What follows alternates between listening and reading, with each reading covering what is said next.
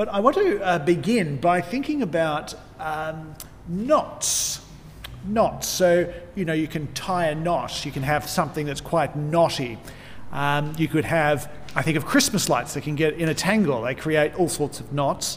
I can think of rope or something like that, or shoelaces. That you can get them all in all sorts of knots. Knots can arise in all sorts of uh, situations. Now, I don't know what your predisposition is. Are you someone who wants to make sure all the knots are untied uh, and everything is, you know, just as it should be? Or do you think, oh, that's just too difficult, don't have time, and uh, you discard it, put it in the corner or something like that? Sometimes we might have a predisposition to doing something like that. We might be a perfectionist. We might be people who just cannot go on without these things all put right. Well, I know that uh, when I was uh, sailing, which I did as a sport for some years, um, I, I, and I certainly recall sailing on one boat for seventeen years, a yacht called Sydney, uh, on Sydney Harbour. And it was a, a lovely yacht, a maxi yacht, and it was with a big crew, and I was very privileged to be a part of it with some tremendous yachtsmen, people who'd been in the America's Cup and uh, other major, major yachting events around the world. Great to be able to learn from them. One of my responsibilities was to make sure that the spinnaker came down at the right time. And usually this would be very important, particularly if land was approaching. We need to get it down at a certain point before we actually entered into a dangerous zone. And if there were knots and it was not going to come down lightning quick, well, that could be very dangerous, and people could potentially die if we got ourselves into, into great danger. So, From, from my point of view, I'm quite conscious of knots and making sure that there aren't knots in lots and lots of things. But when it comes to the scriptures, there are lots and lots of knots for us. The more and more we go on and study the scriptures, the less the knots become. But we can have that same attitude of um, either trying to untie those knots in scripture or not, thinking, oh, it's all just too hard. And I want to encourage you to be people who are not untiers when it comes to the actual scriptures, so you can discover more and more the great treasures. But in this particular passage, we have quite a big knot. And I'm going to summarize it briefly, but then show you it, and we'll work through it so we see the logic of this and, and effectively untie it uh, together. But I suppose let's bring up the first heading just to give us some structure. Well, they're, they're the, they're, that's the structure we'll follow. Uh, we're going to look at the knot, we're going to look at untying the knot, and then we're going to actually look, I think, at the real point of relevance uh, for us. But the first part is just in terms of identifying the, um, the knot. So let me give you a, a brief summary. A lot of people would read Mark thirteen and think that it is speaking about the return of Jesus. Now, I definitely want to say that from verse thirty-two to thirty-seven, almost all of the uh, major commentators will say that that is speaking about the return of Jesus. But the first uh, thirty-one verses, really, of the whole chapter, and certainly what we've read today from verse fourteen to thirty-one, Um, many would also think is speaking about the return of Jesus. Now, there is some differentiation in terms of views, but I don't think it is speaking about uh, Jesus. And I'm going to show you um, why I think that. The major reason is that while it uses language that speaks about fleeing Jerusalem and there's distress, and then really significantly in verse twenty-six, the Son of Man will be coming in the clouds with great power and glory. I mean, that sounds to me like Jesus is returning to this world. I, and I would, you know, forgive you for thinking that that's actually speaking about a coming of Jesus to this world. And it is the return of Jesus Christ that we're talking about. However, I encourage you to look at verse thirty, when Jesus says to his disciples, "Truly I tell you, this generation will certainly not pass away until all these things have happened."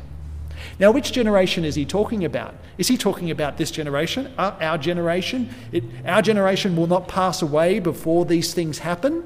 He's not. He's speaking to the disciples, their, um, the original, well, the first four disciples, um, who are Peter, James, John, and Andrew. And he's saying, your generation and others in that generation are not going to pass away before you see these things happen. So if it's referring to the return of Jesus Christ, then Jesus Christ has actually returned. But has Jesus Christ actually returned? No, he hasn't, because we are still here in this sinful state and looking forward to his actual return. And that's very interesting, because when you pick up Mark's Gospel and you turn to Mark chapter thirteen, you may very well go through there and think this is all about talking about the return of Jesus, that we are to flee. We hope it doesn't happen in the winter, because it'll be a time of great distress. There'll be people who'll be raised up who are claiming they're the Messiah and so forth and deceiving people. You might think, well, the sun, we've got to look out for the sun to be darkened and the moon to not give its light and the stars to do all of these sorts of sorts of things. But I would put it to you that that is not talking about the return of Jesus.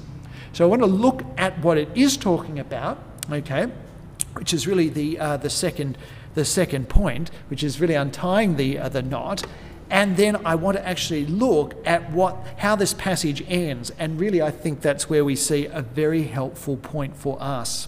So let's have a look, reminding ourselves that we've just been witnessing Jesus come up against the religious establishment. They rejected him severely, and he's left the temple, and then he's left the temple and he said to his disciples, this temple is going to be destroyed. Okay, so it was a big mistake by the religious establishment. They rejected him, and now he's going to reject them in a very major way. He told his disciples not to look out for certain signs. Don't look for wars, don't look for um, all sorts of things that he uh, that, that he said along the way. Um, but he also said um, that there's going to be a time of persecution, particularly between this time of thirty A D and seventy A D. That's where we left it last week, and we heard that a Christ-rejecting world is not able to stop the gospel from spreading across the world. Now we come into the next phase, and what this is carved up as being Uh, in terms of what he's talking about, is he's saying that there is going to be a time of suffering that will come, um, and these are signs that more suffering is going to come, and then the temple is going to be destroyed. And he's speaking about seventy A D, which I'll show you, and then what we see is that there's a transition, and Jesus then starts to talk about his own return. So really what we go from is Jesus speaking about one judgment that would come upon the, the, the temple in seventy A D, and we're actually then seeing him move on to speak about another judgment which is yet to be realized. Okay, so that's sort of a, so a, a some scaffolding for us to try and understand where we are in what Mark is saying to us. But look, let's try and untie this knot. Verse fourteen. Goodness gracious me.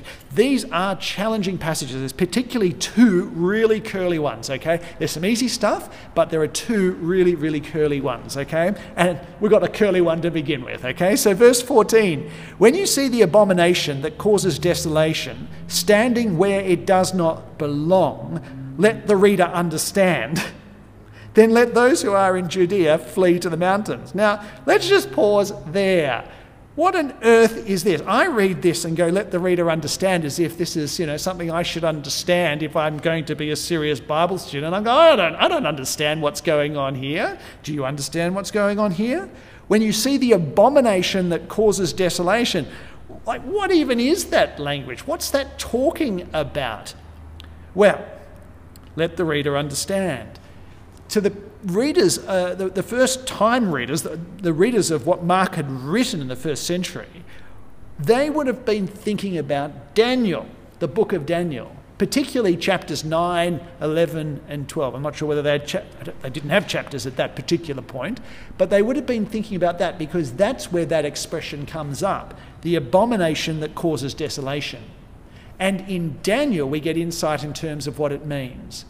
That was referring to some form of profanity, um, some sort of sacrilege, some sort of uh, unlawful or misuse of something that was sacred in the actual temple.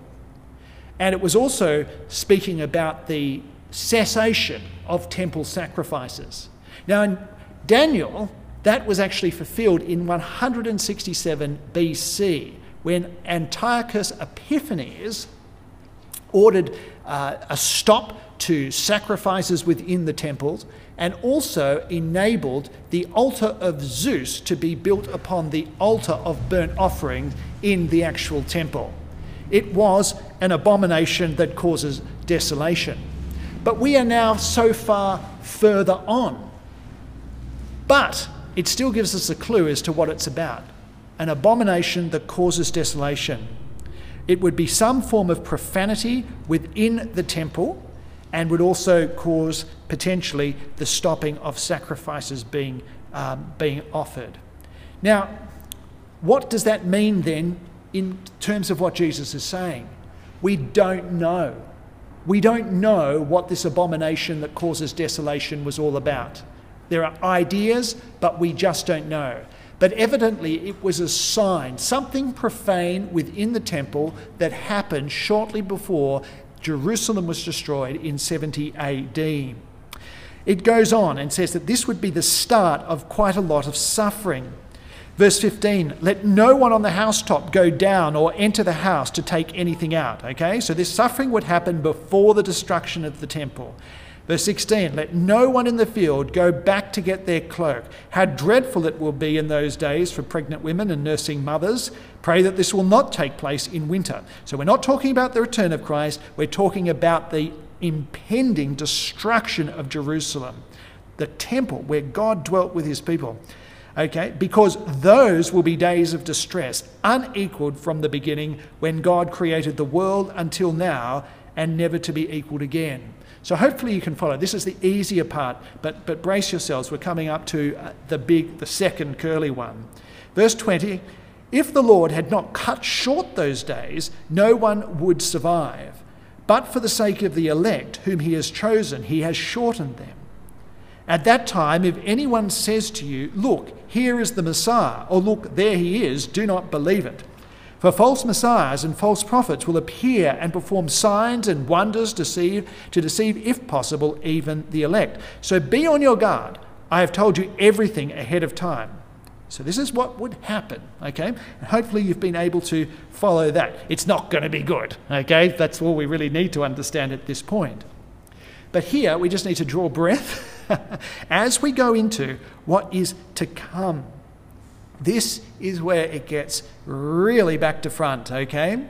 Verse twenty-four, Jesus says, but in those days, following that distress, the sun will be darkened, and the moon will not give its light, the stars will fall from the sky, and the heavenly bodies will be shaken. Now, that is code language for something major is about to happen in terms of world history, possibly cosmic history as well, I think we could also say. It is not speaking about a climatic situation. It is speaking about a climactic situation in terms of world history. I don't expect that the sun will be darkened and the moon will not give its light, it's, I, and the stars will fall from the sky. The event that it's referring to, I don't think had those things actually happened climatically, but what it is showing is that something major is actually about to happen. And we've got to ask ourselves, well, what is that major thing that is going to happen? Well, verse twenty-six, at that time, people will see the Son of Man coming in clouds with great power and glory. Okay, so repeat that. At that time, people will see the Son of Man coming in clouds with great power and glory. Now, the history of Christian interpretation of this down throughout the ages has been that that is thinking about the return of Jesus Christ. But I've told you about the not. Okay, if that's the return of Jesus Christ, then Jesus Christ has returned, but Jesus Christ hasn't returned, so it can't mean that. What is this speaking about? Well, Darrell has read to us from Daniel chapter nine. We go back to Daniel again. Let the reader understand and see what he has actually said. What we see in Daniel chapter nine is something that's very special, effectively describing what happened when Jesus was resurrected or ascended into heaven. Let me read to you three verses, or you can follow in that first Bible reading that we had. In my vision at night, that's Daniel chapter nine, verse thirteen, I looked, and there before me was one like a son of man, coming with the clouds of heaven. he approached the Ancient of Days and was led into his presence. So I'll just pause there. He's seen one like a son of man, that is speaking about Jesus, coming with the clouds of heaven. Coming with the clouds of heaven. Okay, he approached the Ancient of Days. That is God the Father in heaven. So it's not a coming to this world, it is a coming to God the Father in heaven. And when he was led into his presence, what was he given in verse fourteen? Authority, glory, and sovereign power. All nations and peoples of every language would worship him. His dominion is an everlasting dominion that will not pass away, and his kingdom is one that will never be destroyed. So Jesus was going into heaven to seat, to be seated at the right hand of God the Father as King. He is now the reigning King at the right hand of God the Father, with all of that wonderful language being so true. He has authority, glory, and sovereign power. Okay? All of the nations should submit to him, but they don't. But you see, we can't actually see that. We're told that. We know that he's ascended into heaven, but we can't see him in all of this glory. And so what we see is that in this particular passage, we see an earthly representation of something that is already a heavenly reality.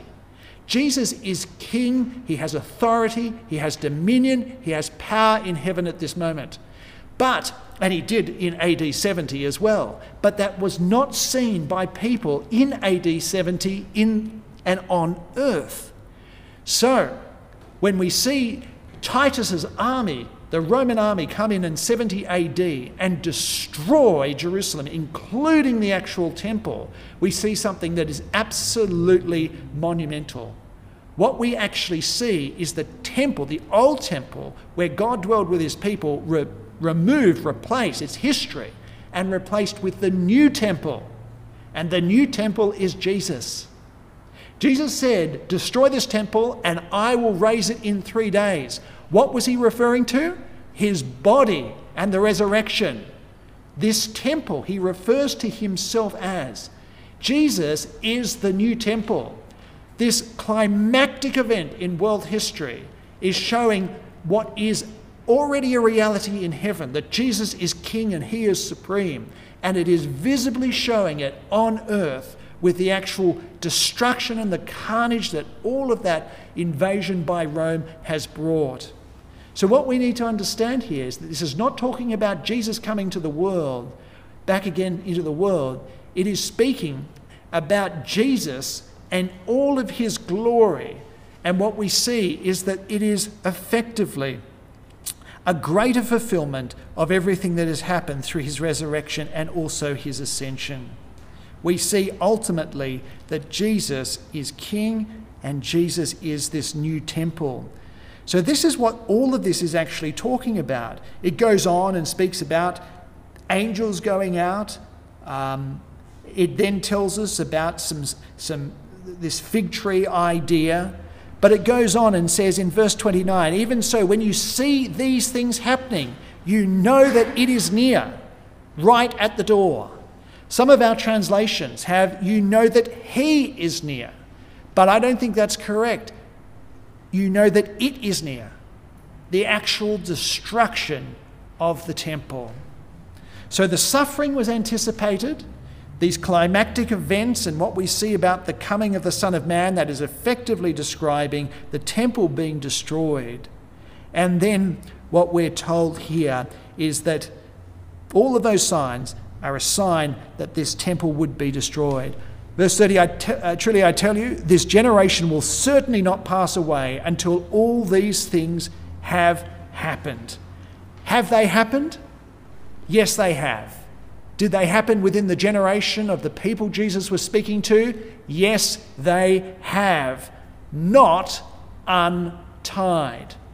We now understand Mark thirteen. Now, if you're reading through Mark thirteen in a year's time, I want you to remember this. It's Mark chapter thirteen. What happens if you reverse the numerals around? What do you get? What number? You get thirty-one, right? thirty-one. So you put the three in front of the one and you get thirty, thirty-one. I want you to remember that the first thirty-one verses of Mark are speaking about the fall of Jerusalem. And it's only once you go past verse thirty-one that you start to see it speaking about the second coming, which is our final, final point. It's just a helpful way, because sometimes you'll be going, oh, I can't remember where the division was. In verse thirty-two and onwards, we really see a very, very important point. But about that day or hour no one knows, not even the angels in heaven, nor the Son, but only the Father. Okay, so this is speaking about the return of Christ. No one knows except the Father when he will return. Be on guard, that's a command. Be alert, that's another command. You do not know when that time will come. It's like a man going away. He leaves his house and puts his servants in charge, each with their assigned task, and tells the one at the door to keep watch. Therefore, keep watch. Again, a command. Because you do not know when the owner of the house will come back, whether in the evening or at midnight or when the rooster crows or at dawn. If he comes suddenly, do not let him find you sleeping. What I say to you, I say to everyone, watch. The language that is used is imperative language. Be on your guard, be alert, watch.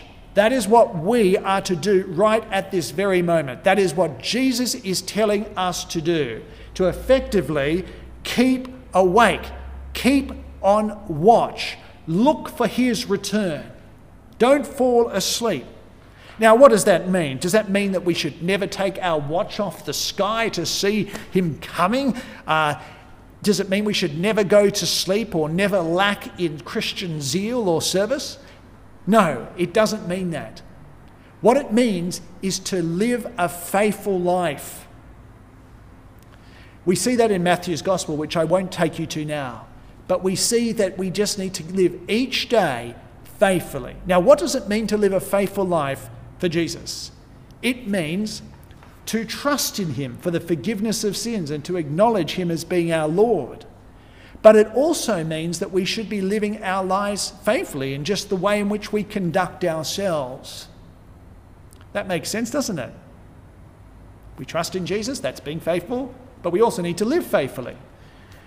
The only problem is we, we, we really do struggle with that second part. One person said to me something. He said, we were talking about whether one should do something or not, and he said, well, would you be happy for the Lord Jesus to find you doing that thing if he returned right now? That's a very good test, isn't it? But as I was preparing, I was thinking of all of the things that I've done that I wouldn't have wanted Jesus to return and find me doing in my history. And maybe you can think of things as well in your own, your own life. It's very embarrassing.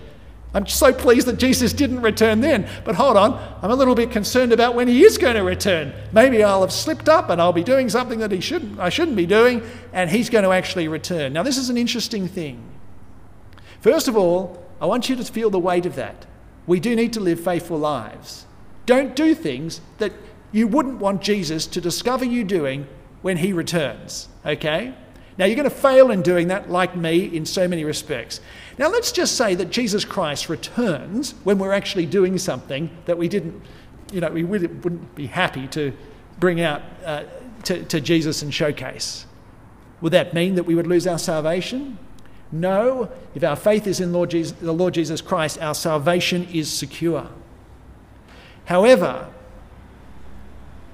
we ought to be people who seek all the time to be living a godly life because of what he has done for us upon the cross. Now, we are to keep watch. We're hopefully seeking to keep watch.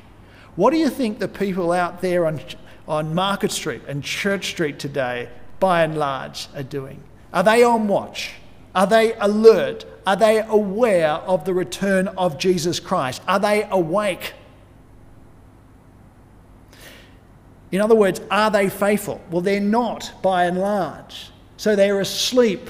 They're not on watch. They're not alert. It's a very, very sad situation.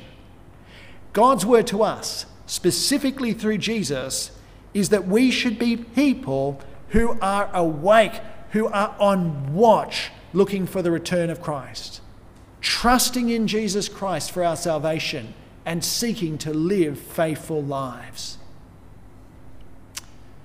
It's a sad thing that so many people are not in that situation.